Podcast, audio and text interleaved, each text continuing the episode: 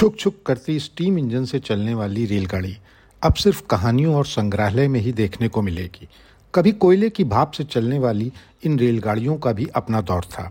समय बदला, डीजल और फिर इलेक्ट्रिक इंजन्स ने इन स्टीम इंजन्स को धीरे धीरे हटा दिया। अब ये छुक छुक करने वाली रेलगाड़ी नहीं दिखती है। आज को पीढ़ी को ये सिर्फ़ पढ़ने को और म्यूज़ियम में देखने को मिलेगी। कोलकाता के किशोर प्रतिम विश्वास एक पेंटर हैं। कोलकाता में वो स्टीम इंजन वर्कशॉप के पास रहते थे। उनके अंकल भी स्टीम इंजन के ड्राइवर थे। उनके साथ किशोर अक्सर यार्ड में जाते और इन स्टीम इंजन को देखा करते। धीरे धीरे समय बदला और एक दिन ये इंजन हटाए जाने लगे, तोड़े जाने लगे, कबाड़ में बिकने के लिए डाल दिए गए। कभी सत्तर के दशक में जिन इंजन का राज था, आज नब्बे के दशक में वो तोड़े जा रहे थे। किशोर के लिए ये बहुत ही बुरा अनुभव था। किशोर, जो आर्ट्स कॉलेज के ग्रेजुएट हैं, उन्होंने इस पूरे इतिहास को अपनी कला के माध्यम से पेंटिंग में उतार दिया। आज दो दशक हो रहे हैं किशोर की स्टीम इंजन की पेंटिंग्स मशहूर हो गई हैं। कोलकाता से ये मुंबई पहुँच गए लेकिन स्टीम इंजन्स की पेंटिंग्स बनाना इनका शौक बना रहा। आज किशोर कई प्रदर्शनी इन स्टीम इंजन्स की पेंटिंग्स की लगा चुके हैं। ये सिर्फ़ पेंटिंग्स नहीं है बल्कि इतिहास हैं धरोहर है। किशोर बताते हैं। पेंटिंग मैं बचपन से कर रहा हूँ। And I belong from Kolkata और uh, मैं फाइन आर्ट्स ग्रेजुएट हूँ। From government college of art and craft Kolkata उसके बाद कलकत्ता में था बट 2009 में मैं मुंबई आ गया अभी मैं मुंबई में रहता हूँ और पेंटिंग तो मैं बचपन से कर रहा हूँ तो ये पेंटिंग सब्जेक्ट है स्टीम लोकोमोटिव ये बचपन में मैं जहाँ पे रहता था उधर स्टीम लोकोमोटिव चारों तरफ़ था और मेरा अंकल स्टीम लोकोमोटिव का ड्राइवर था तो मैंने स्टीम लोकोमोटिव वर्कशॉप में काफ़ी आना जाना था मेरा बचपन में। और जब मैंने बड़ा हुआ, आठ कॉलेज में गया देन मेरा ये सब सारे प्रॉपरली मैंने स्टडी किया स्टीम लोकोमोटिव वर्कशॉप में कलकत्ता में। तो एक दिन सडनली क्या हुआ two thousand sorry nineteen ninety three में मैंने रेगुलरली जाता था स्टीम लोकोमोटिव वर्कशॉप में तो मैंने ये न्यूज़ सुना जो स्टीम लोकोमोटिव वर्कशॉप बंद हो रहा है इंडिया में तो और आगे नहीं चलेगा। तो मेरे सामने steam locomotive workshop steam locomotive को काट रहे थे और तोड़ रहे थे फॉर द कैप मतलब वो मतलब डिस्ट्रॉय कर रहे थे।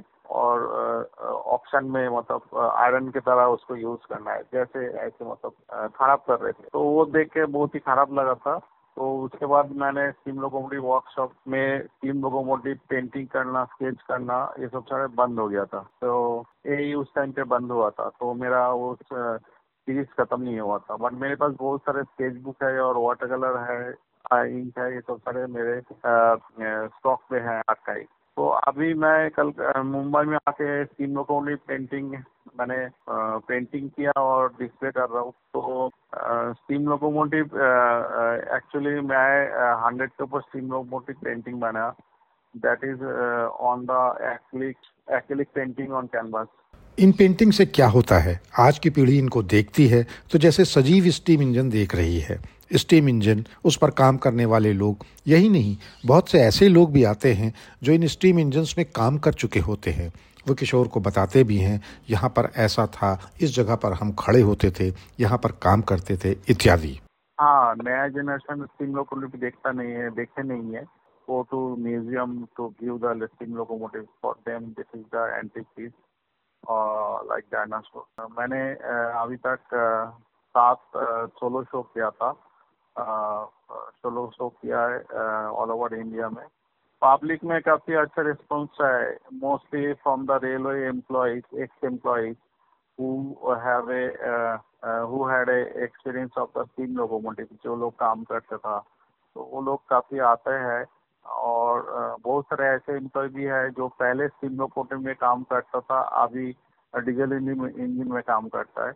तो वो लोग आते हैं और काफ़ी मज़ा करते हैं लगता है उन लोग का उन लोग का ही मतलब शो है और वो लोग उसका सब्जेक्ट लेके मैंने काम किया। And they give me lot of inputs जैसे ये ऐसे मैंने इस जगह पे रहता था।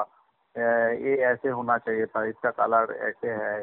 ऐसे बहुत सारे उसका इंटरेक्शन होता है मेरे से तो ये बहुत अच्छा लगता है जो एक्सप्लेन कोई है ये सब सारे आते हैं शो में और they are entertain they are getting दो दशक तक एक इतिहास को अपनी कला के माध्यम से संजोकर किशोर जी स्वयं इसके साक्षी बन गए हैं।